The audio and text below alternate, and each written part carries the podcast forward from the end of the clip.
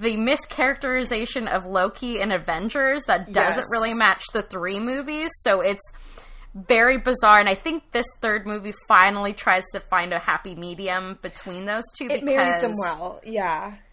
because in the first one he's not I mean he's a villain but he's a pretty like low key villain. Yeah, He's low-key, not like yeah. I want to low key get it a eh.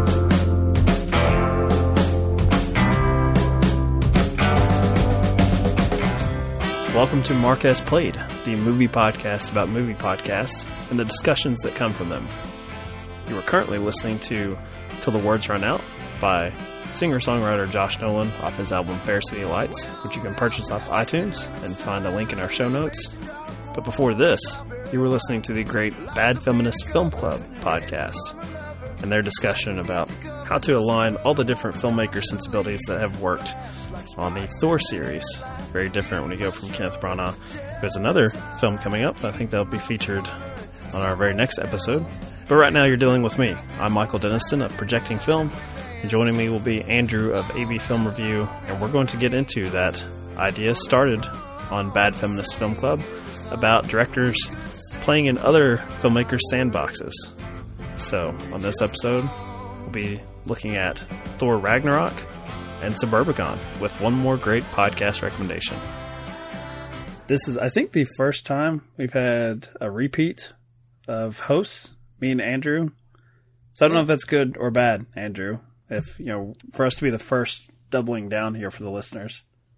Well, we'll have to let the listeners decide on whether they they uh, enjoy this this pairing. Um, you know, there's there's a, a few of us, so uh, I'm sure they'll be able to fan cast who they would prefer to, you know, have have as uh, guests or hosts or whatever it is. You know, there are fans of the Mike and Dave show out there. You know, it's a very popular duo, so I feel like I'm stepping on some hallowed ground here. Uh, Dave's hallowed ground, that is. But yes, it's nice to be back uh, doing this repeat uh, talking about films, talking about Thor. a big film and a Yeah. small film, which nobody saw. nobody saw and this uh you know this may be one of those those rare times on a podcast where uh we're gonna say that's okay to have not seen suburbicon this is not as far as i can tell unfortunately i don't have the uh the hottest of takes with this new film from george clooney uh railing against the people for going to see thor ragnarok and not seeing suburbicon that's that's not gonna be this episode so sorry to disappoint there i'm not not pulling out my uh, my old tricks. Mainly because I went to see both these movies, so I actually had to uh, to form my own opinion. And thankfully for this podcast, we don't have to do too much of that though, because we have other podcasts we're going to reference that do a lot of the heavy lifting for us. And uh, I guess the first thing here is, you know, our, our topic originally was going to be about mainly Marvel and in particular franchise filmmaking sort of bringing in up and coming filmmakers into the fold, and uh, sometimes that works. Sometimes uh, you get uh, the the guy that end, end up doing Jurassic World, uh, getting a brief flirtation with the Star Wars universe, and then getting shown the door. Um, but in, in this case, it's been far more successful with uh, Thor Ragnarok here. Um, at least one weekend. I, I don't know if we're going to have some reevaluation six months from now where everyone's going to say this film is actually terrible. But so far, so good with this one. Well, I mean, everybody's currently having that reevaluation of Guardians of the Galaxy Volume 2 uh, at the moment because now Thor is out and they're like, oh, Thor's actually funny. And Guardians of the Galaxy Volume 2 is a good film. I enjoyed it a lot. Um, and everybody enjoyed it right back then. And now they're all going, is it actually that good? Probably not. Um, I still think it's good, but. Isn't know, that a, that's a weird way to. I mean, I'm all for people. Uh, we have an episode that I did with Dave, the, the hallowed ground that you you referenced there on uh, uh, giving cinema a second chance and reevaluating, and I, I like those sort of honest assessments. But you know, something that is the Marvel franchise, just because you think that the latest Thor is funnier, um, that should be a good thing. That they continue to improve on their their their brand, and it is heavily branded. But having seen this one, did you feel that? Uh, th- this film did it have enough of an individual spirit where you actually got the the filmmaker's stamp approval? I know that you're uh, you're a big fan of Hunt for the Wilderpeople, and there are a lot of people that are fans of that uh, vampire comedy, which I'm not as high on. What We Do in the Shadows, but I understand that it's you know beloved by many.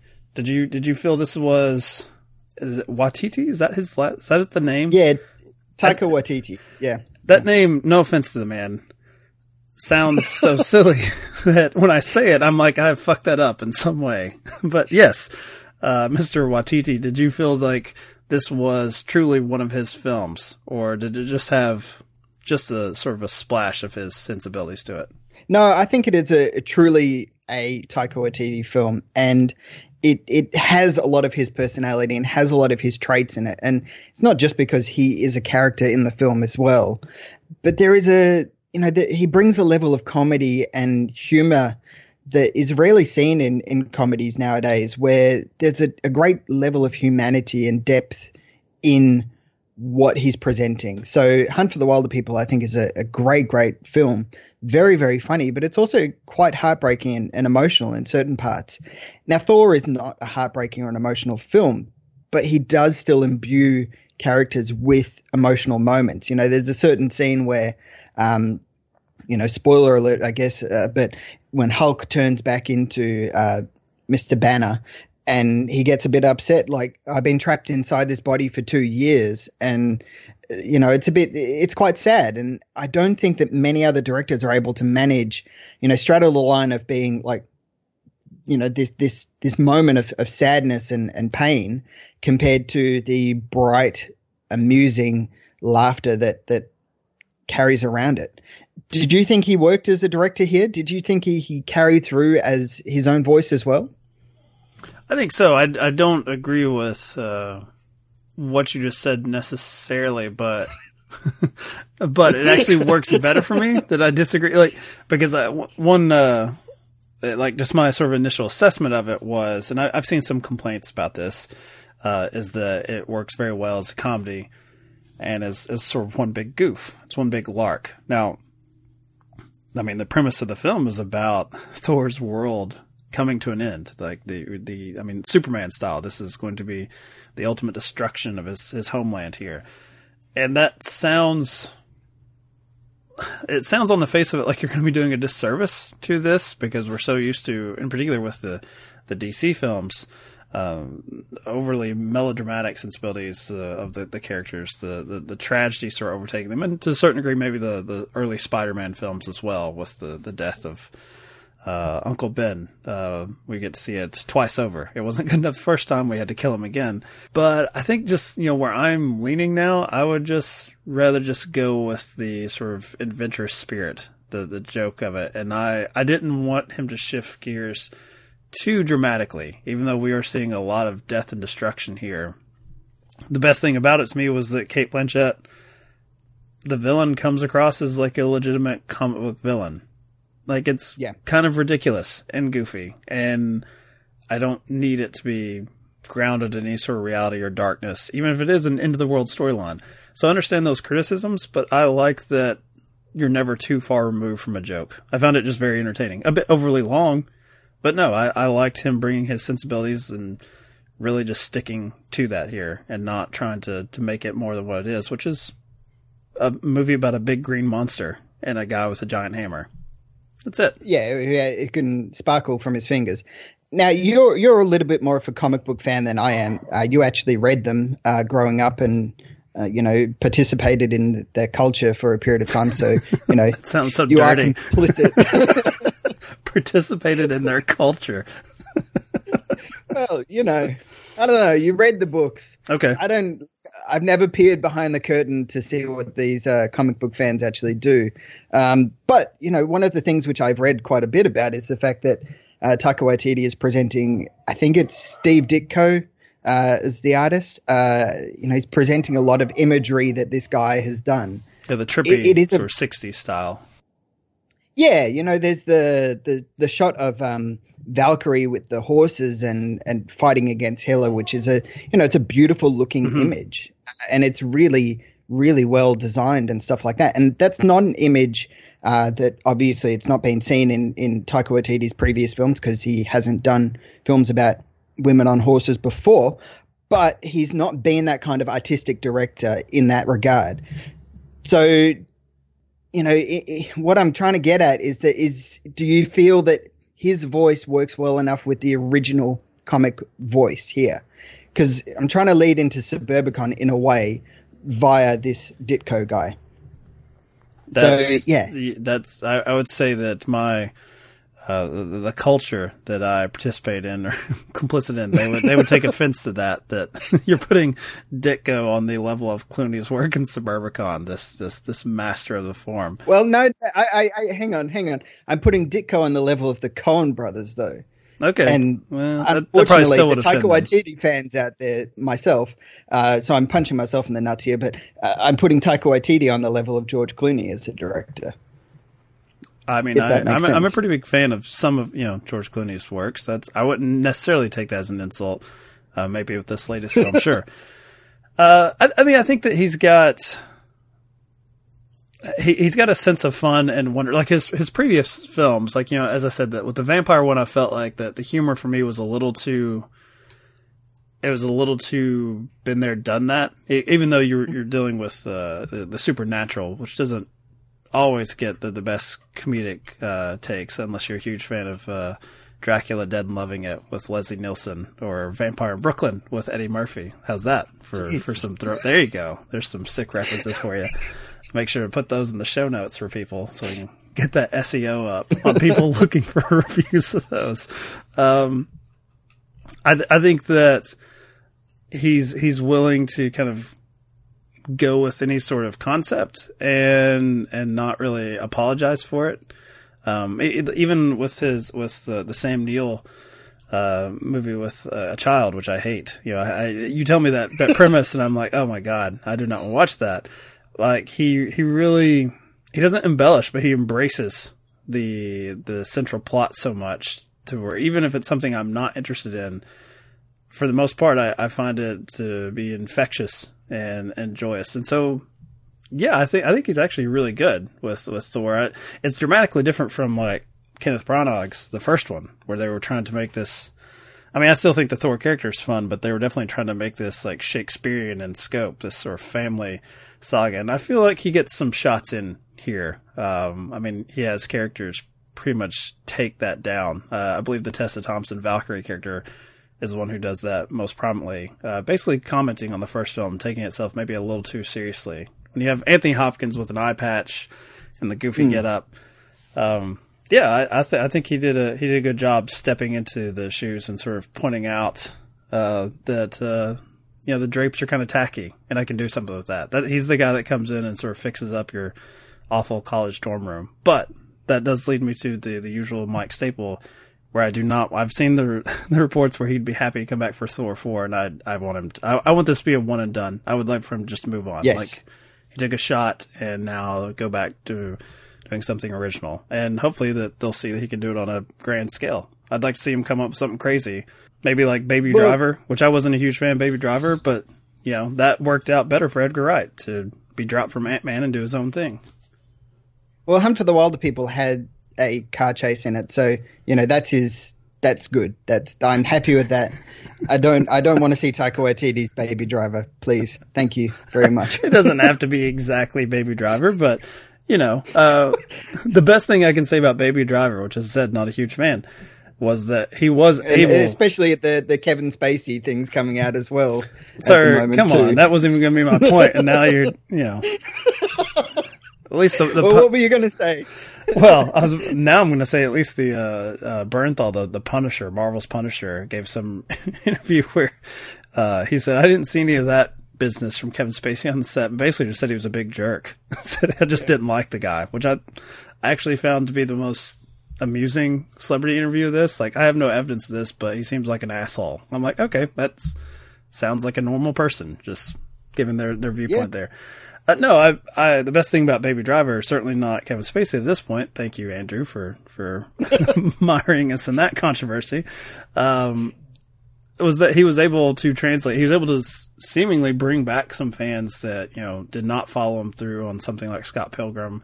He obviously was not able to get his vision with Marvel up for Ant Man, but I felt like he get he did his Ant Man heist movie just with his own sensibilities, and so I want uh, Waititi to if he wants to do something like a huge Valkyrie style epic, I just want it to be his own creation next time. And I think that he's got now he's got the evidence that he can do it. He's got the he's he's a card carrying like big budget filmmaker now. So this is good. I think this is the right way to go about it. Well, I mean, this the the concept of this show Mark has played is that we take uh, other podcasts and you know take uh, recent films and, and the discussions that people have had and talk about what the, what's going on with them. And one of the you know I was trying to narrow it down when they, we were really originally doing this. Uh, it was about essentially you know directors for hire coming in and doing these big films. And I was trying to narrow it down for a particular show, but there were so many different shows which all echoed the same thing, which was that, you know, Taika Waititi has worked so hard and this is his you know his just desserts for being able to you know being proving himself in the indie world and now he's able to do a big budget film and the same thing has gone for like jordan peele and uh, get out and stuff like that and mm. people are like oh yeah get out was fantastic now let's get him to go and do a marvel film it's like well, no, Get Out was fantastic because it was Get Out. And that doesn't mean that the next film that he does, whether it be a Marvel film or I think, uh, you know, people were talking about him doing Akira and stuff like that. It's like, can't we just let these people tell their own stories? Can't we just let them go, all right, yeah, I did this great film. You know, I did Thor 3 and it was fun, but I'm going to go back and do whatever I want. I mean, we saw Peter Jackson, you know, essentially uh, cannibalize himself in a way with the Lord of the Rings films, and he could never go back and do the stuff that he did with Bad Taste or Heavenly Creatures. And when he tried, he ended up doing The Lovely Bones, which is a terrible, terrible film. So I wonder if you know power corrupts. Basically, is what I'm trying to say. You yeah. know, if Peter Jackson's listening, which uh, uh, most assuredly he is, you know, to Australia uh, cinema's uh, most renowned critic here, uh, this, these are the episodes he tunes in for, not the ones with Dave. He's going to be like, you know what? What do you want me to do here? You don't like me doing the Hobbit movies. I do the Lovely Bones. You don't like that. How can I impress you? Uh, but to your point, I, I'm, I'm definitely more fun with these filmmakers getting that notch on their belt if this is what they need to do to create on a, a bigger canvas later on with their own stuff. Now the the news just came in today that Rian Johnson is now signing on. I guess he's done so well with Last Jedi that he's going to create his own uh, Star Wars trilogy outside of the Skywalker storyline. I found that incredibly depressing because I was oh, I was hoping Disney would write him a big fat check. As I said, I have to keep saying this. Not the world's biggest fan of Baby Driver or Kevin Spacey in Baby Driver. Thank you, Andrew. but I want Rian Johnson's version of Baby Driver and now he's going to do for the next 10 years presumably if all goes according to disney's plan he'll be stuck in the star wars universe. Yeah which is just you know I, i'm not a huge fan of the guy um i um, rian johnson? Yeah. I just personally huh? Does he not tip well or is he is he always late for for for well, movie dates or what I'm Australian. We don't tip, but you know, I, I just, savages. I don't know. Mad Max. Yeah, we there. are savages. He's got too much of a baby face, but I just, I've. he is behind the camera, sir. he's not a leading man. He's working with what he's got. But I, I, I admire his films. I think they are good. I just haven't fallen in love with them like everybody else. Everybody's, you know fawning over Brick and and Looper and all that kind of stuff. And Brothers no, good Bloom? on him. Did you like that Brothers Bloom? I, I really like the Brothers Bloom. I, you would. I thought it was quite yeah hipster yeah. hat firmly uh, on well, right now. yeah, exactly. And for those who, you know, this is a an audio uh, medium. I currently have a mustache as well. Mm. Um, you know, so I'm looking extremely hipster, hipsterish at the moment. But yeah, I just, I don't know. He he doesn't work for me as a director. And yes, I'd like so you, to see him. You're damning him to Star Wars purgatory. Then you're saying that's just fine. Stay in that realm. Look, I'm not heartbroken if he gets trapped in that, but I'd be heartbroken if Taika Waititi got trapped in the Marvel okay. cycle. You know, you know, there's there's some directors like I think Christopher Nolan was really lucky in the sense that he managed to manipulate the system and be like, yeah, I'm going to do this guy in a bat costume films and all this kind of stuff. And yet I'm only going to really do it so I can do my uh, space bookcase film, you know, that, that kind of thing. That's what he wants to do. So I know how I've got to get to those steps to do those films. Well, he did um, one in between each Batman movie, right? Didn't he do Prestige, yeah, did, yeah. Inception, and he said Interstellar? So he, he truly was operating under the one for them, one for me, which I think used to be the expectation. But as you said, hmm. now the expectation is you graduate to a franchise and you keep doing it until you fucking die, or we get sick of you doing it and we throw you over. Like you know, Joss Whedon came back for Age of Ultron. The fans had no more use for him, so he gets he gets tossed aside. Yeah, and that's it. And he's gone. And you know, but he's back. Doesn't matter Justice how much League. you. well, yes, yeah, he is back on. Clawed his way back. even though his name won't technically be on it, it is you know he'll have his uh, grubby fingerprints on it. So good on him. Flying, cheating, um, grubby fingerprints. I'm sure. Look, I mean, with all these allegations and stuff that's coming out, like, didn't he already have his uh, bookcase opened and people like, oh, don't look in Joss Whedon's closet. It's uh, not pleasant at all. Yeah, he probably um, won't be um, on the publicity tour. So yeah. we won't get to ask our hard hitting Marcus Blade questions on that Justice League press God tour. Those are my people, Andrew. So I'm sorry. Well, of course. You are you are in America, and you you do get to uh, you know move in that crowd of the mm-hmm. the comic book folk. Um, so let's transition then to, let's move away to from somebody comic who, folk. Well, yeah, well, uh, sort of. I was going to say there was somebody who used to be a comic book person, which was George Clooney. Failed. Uh, yeah. Yeah. And he recognized that, hey, this shit is not for me.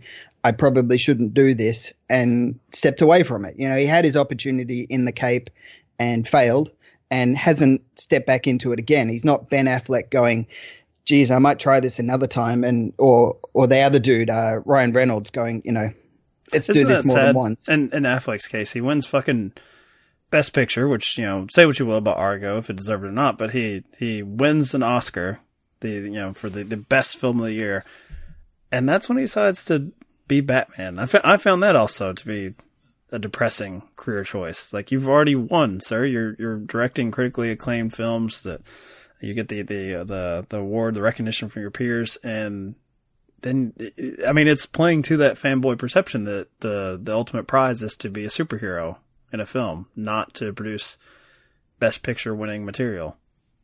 Well, okay, so if I, you know, the, if the rumors are correct, the only reason he did all the Batman stuff was so he could get a big budget on Live by Night, and which was his passion project. you know, I haven't seen the and, thing, but you know, I'm I'm chuckling at this this theory. Okay, so there's more to it than just you know, like, so he he wanted to make Live by Night, and obviously that didn't do so well. But I think because he was so distracted with uh, Batman v Superman, and that went dragged on for so long that he wasn't able to dedicate the time to live by night properly. And everybody's like, oh, sad Fleck, he wants to get out of doing it, all this kind of stuff, and yada, yada, yada. Um, which is good. I'm kind of like, yeah, fucking get out of there, man. You don't need to be doing that. You made a Best Picture winner. You know, you made two legitimately great films with The Town and Gone Baby Gone. You know, if anybody had those in their filmography as a director, they'd be lucky. You know, they're great, great films. So for him to be stuck doing this comic book stuff, it's like you're dragging yourself down, man. Don't do that. And you know, it used to be the case that you, if you did a Best Picture winner, then you had carte blanche. You could do whatever you wanted, and that's not the case anymore. You know, Argo won Best Picture, and it's kind of like nobody went and saw Live by Night at all. The the power of that doesn't exist. And the same kind of, uh, you know, plays into George Clooney's work. He was nominated for Best Director. Uh, he's one of the few um, people to have been nominated, I think, for four different fields at the Oscars at once: uh, screenplay, acting, uh, directing, and Best Picture uh, for the Good Night, Good Luck. And yet nobody goes and sees his movies. Now, mm, whether they're good fair. or not, I'm not sure. But I'm just saying that you know the, the power of the, the, the Oscar is no longer there. The, the the allure of people going, oh, Moonlight, yeah, well, we've got to go and see what Barry Jenkins is doing next, that kind of thing. You know, and for us navel gazing folks, it's great because we're like, yeah, we really like Moonlight. It's a good film. But for the audiences out there, it means shit. It means nothing. And I think that the the face behind the camera, especially for your Marvel films like Taika Waititi, I don't think that people care. As long as it's good, that's all that matters. And they're getting another one in what three months' time, and then after that, another three months. And oh my lord, like let's just slow the train a little bit. Well, I think the the bar it's in, it's incredibly high for the you know compared to comparing the budgets for something like Thor Ragnarok and Suburbicon.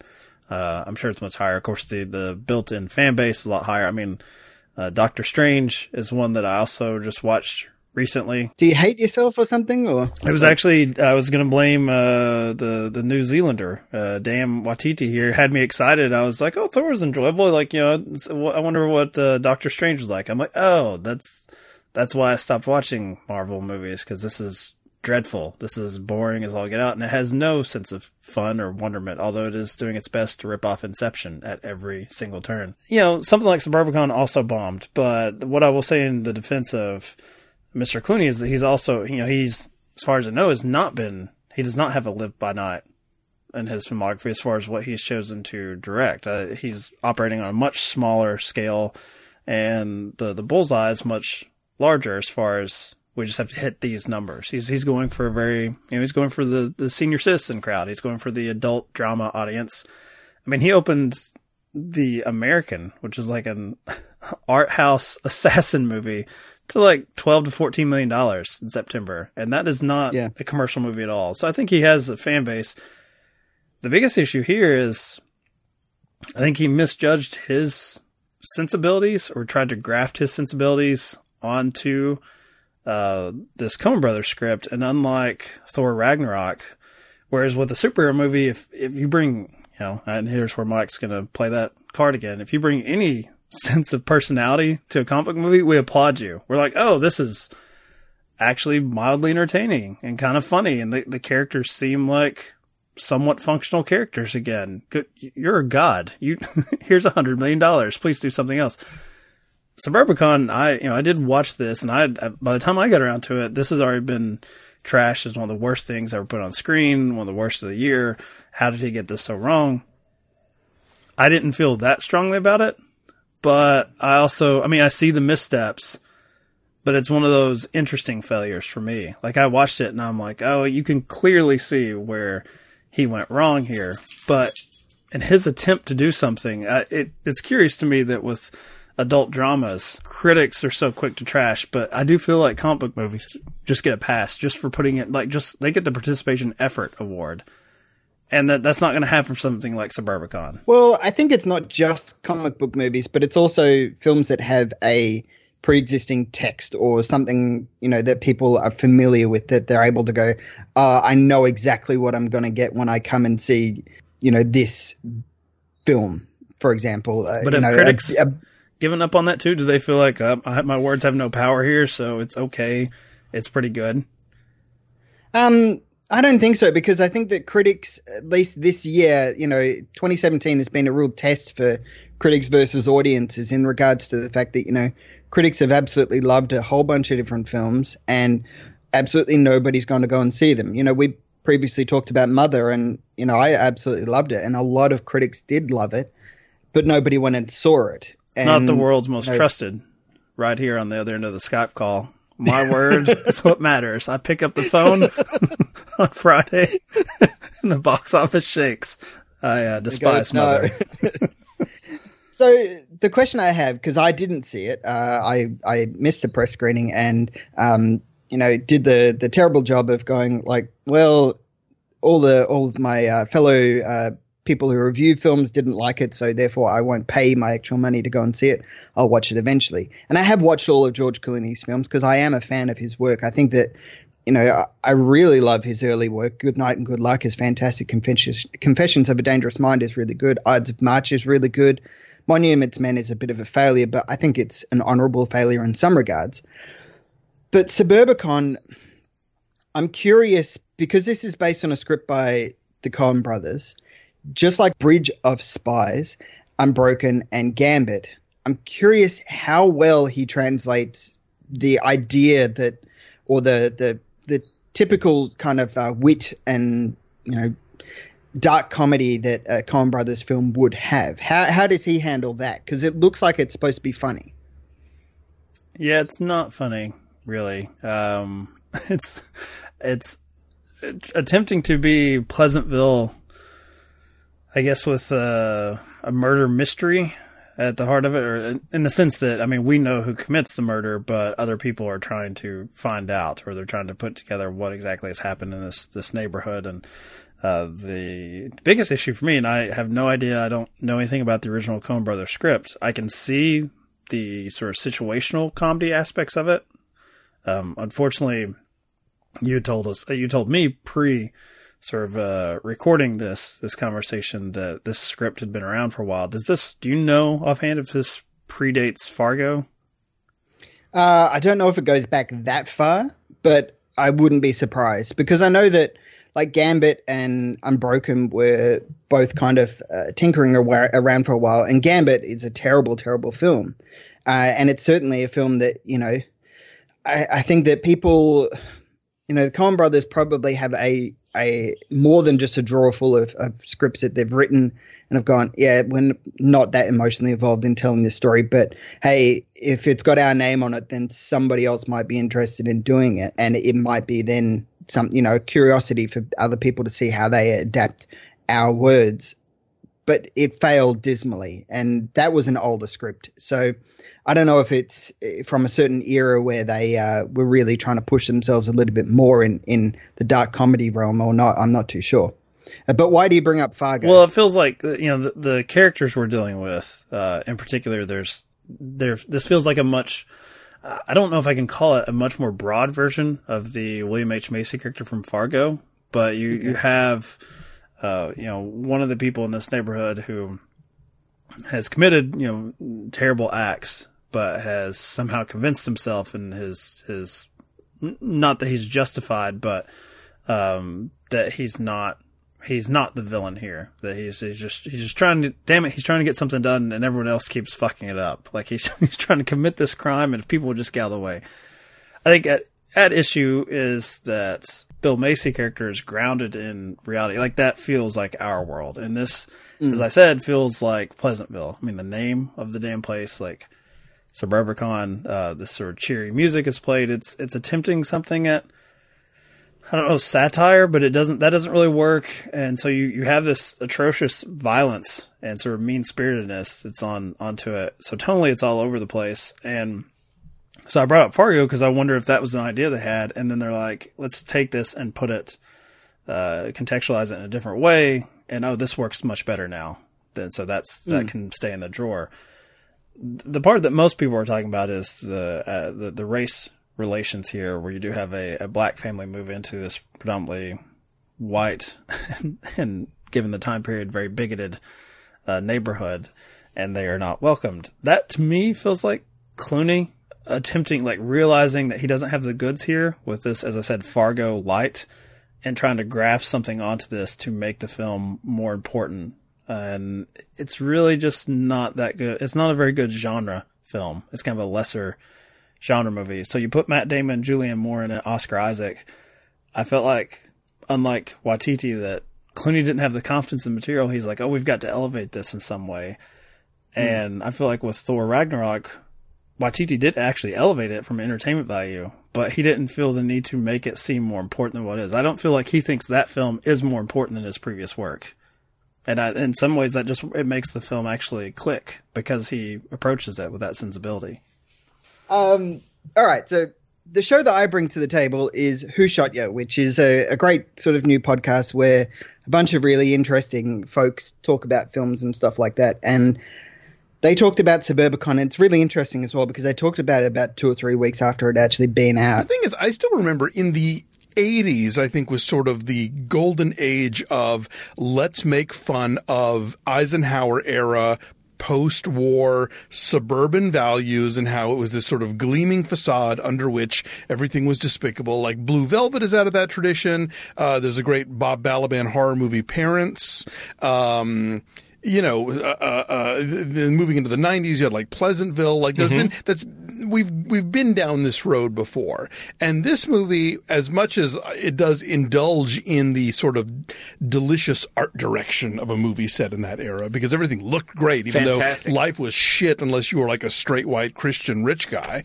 Um, you know, the cars and the coffee cups and all that stuff. It's all great, but but the idea of finding some kind of ironic counterpoint that like behind all these like you know white picket fences and beautifully mown lawns is you know discontent and racism and whatever else yawn. Yeah. You know we know we know we know because the movies have been telling us this for a good 30 years now. But it seems like i mean that's probably what he discovered as he was making it.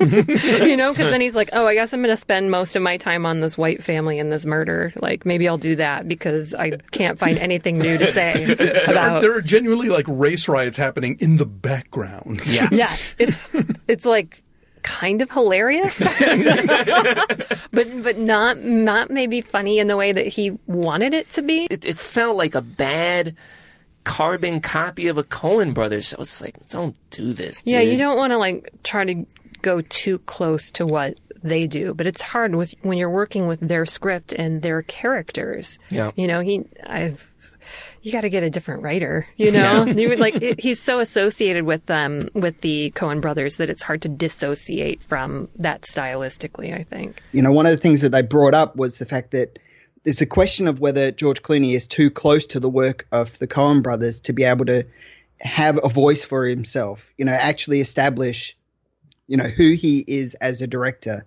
And by this point, we should know who George Clooney is as a director. He's done enough films to, to be able to, you know, stick his flag in the sand. But, you know, taking something that he has been so close with the, the Coen brothers, he's done a whole bunch of films with them and yet he's probably trying to emulate their style, yet also trying to do his own thing. So inserting the uh, racial characters in in some regards, or the racial thread in some regards, is um, you know, it certainly does sound like Clooney and his uh, very left leaning, like, hey, I haven't beaten any women kind of thing. Uh, you know, Does, does that make you incredibly leftist now?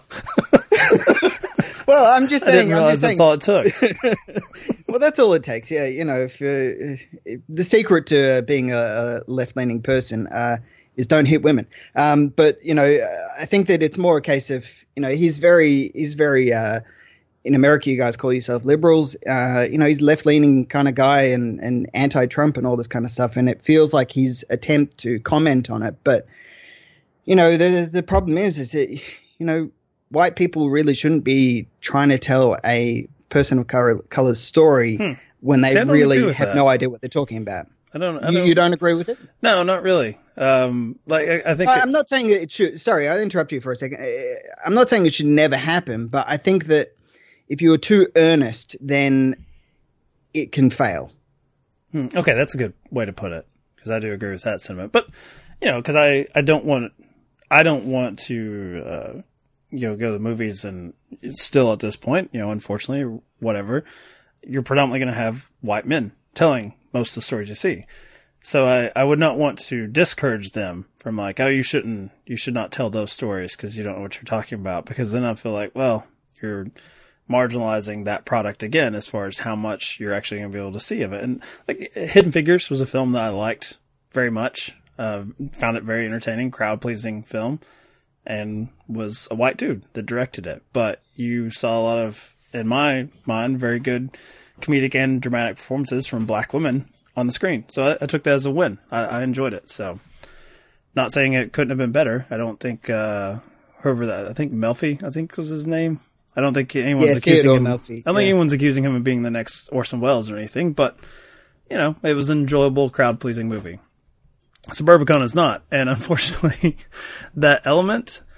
I was even giving it the benefit of the doubt because I knew going into it that was a primary criticism, and I thought it was, you know, like you, like this incredibly left-leaning liberal who, and just because you, you've told me you don't, you know, if you don't hit women, I assume you don't. You must be the most, you must be, you know, the greatest leftist of all time here.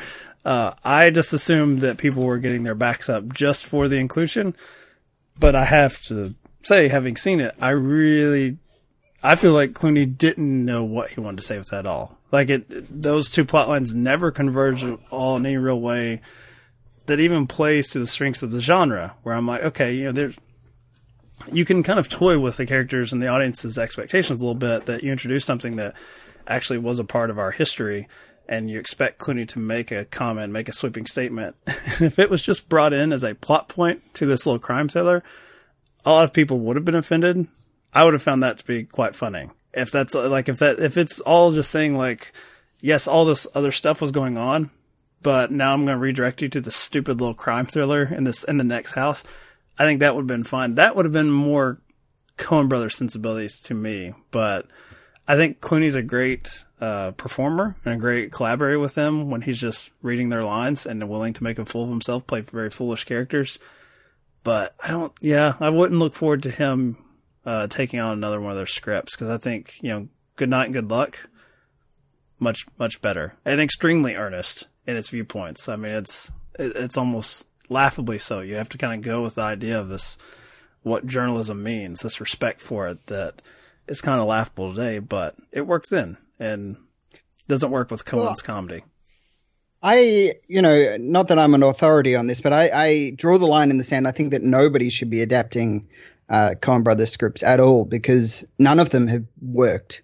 Uh, I, I, think the Gambit, you know, again was terrible. Unbroken uh, was terrible. Uh, Bridge of Spies was just not good. Uh, I didn't like it all that okay. much.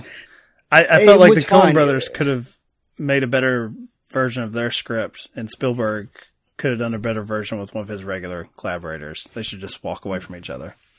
Yeah, I think I think so as well, and you can tell because it was kind of uh, tidied up by somebody else to come along and and you know add in the Spielberg elements in there, and you can still see the the skeleton of a very dark comedy of this guy who's you know this family man going to Germany to go and do this kind of thing, which he's kind of like, well, do I need do or should I actually be doing it or not? You can see how the Coen brothers would be telling that story, and it would work so well. But in Spielberg's hands, unfortunately, it doesn't so much. And so it's no surprise that George Clooney has come along and been like, these guys, they don't know what they're talking about. I've worked with the Coen brothers, so therefore I can, you know, emulate their voice and oh shit, I've fallen flat on my face and failed. And I want uh, George Clooney to double down on his earnestness. I want him to stop dabbling in the silly comedy with your with your earnest filmmaking and uh, go back and do another Good Night, Good Luck. That's that's that would be fine. That's that is literally black and white. Literally black and white. He's you know can't get more liberal than that.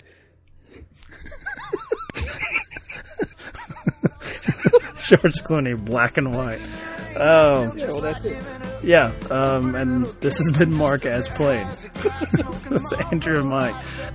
And if you're hearing this, you're about to do just that, clicking Mark as played on this episode, which uh, you've earned it. Thank you for listening, and uh, if you like what you've heard, please subscribe on iTunes or your pod player of choice. Also, do the same for the shows that we've sampled for you here. Listen to the full episodes and give those uh, give those other podcasts a listen. We'll have a link in the show notes, so that should be your very next step. Uh, other than that, come back next time as Dave comes back with a new co-host to discuss Murder on the Orient Express and spoiler culture. So uh, I may listen to it, but uh, I haven't seen the movie, so probably not. You know, because of spoilers. You want more of a more of this pithy commentary on our own shit, uh, you can follow us on Twitter at Mark As Played Pod, on Instagram at Marcus Played, if you like pretty pictures. And uh, I'm Michael Deniston at Projecting Film. That was Andrew Pierce at AB Film Review.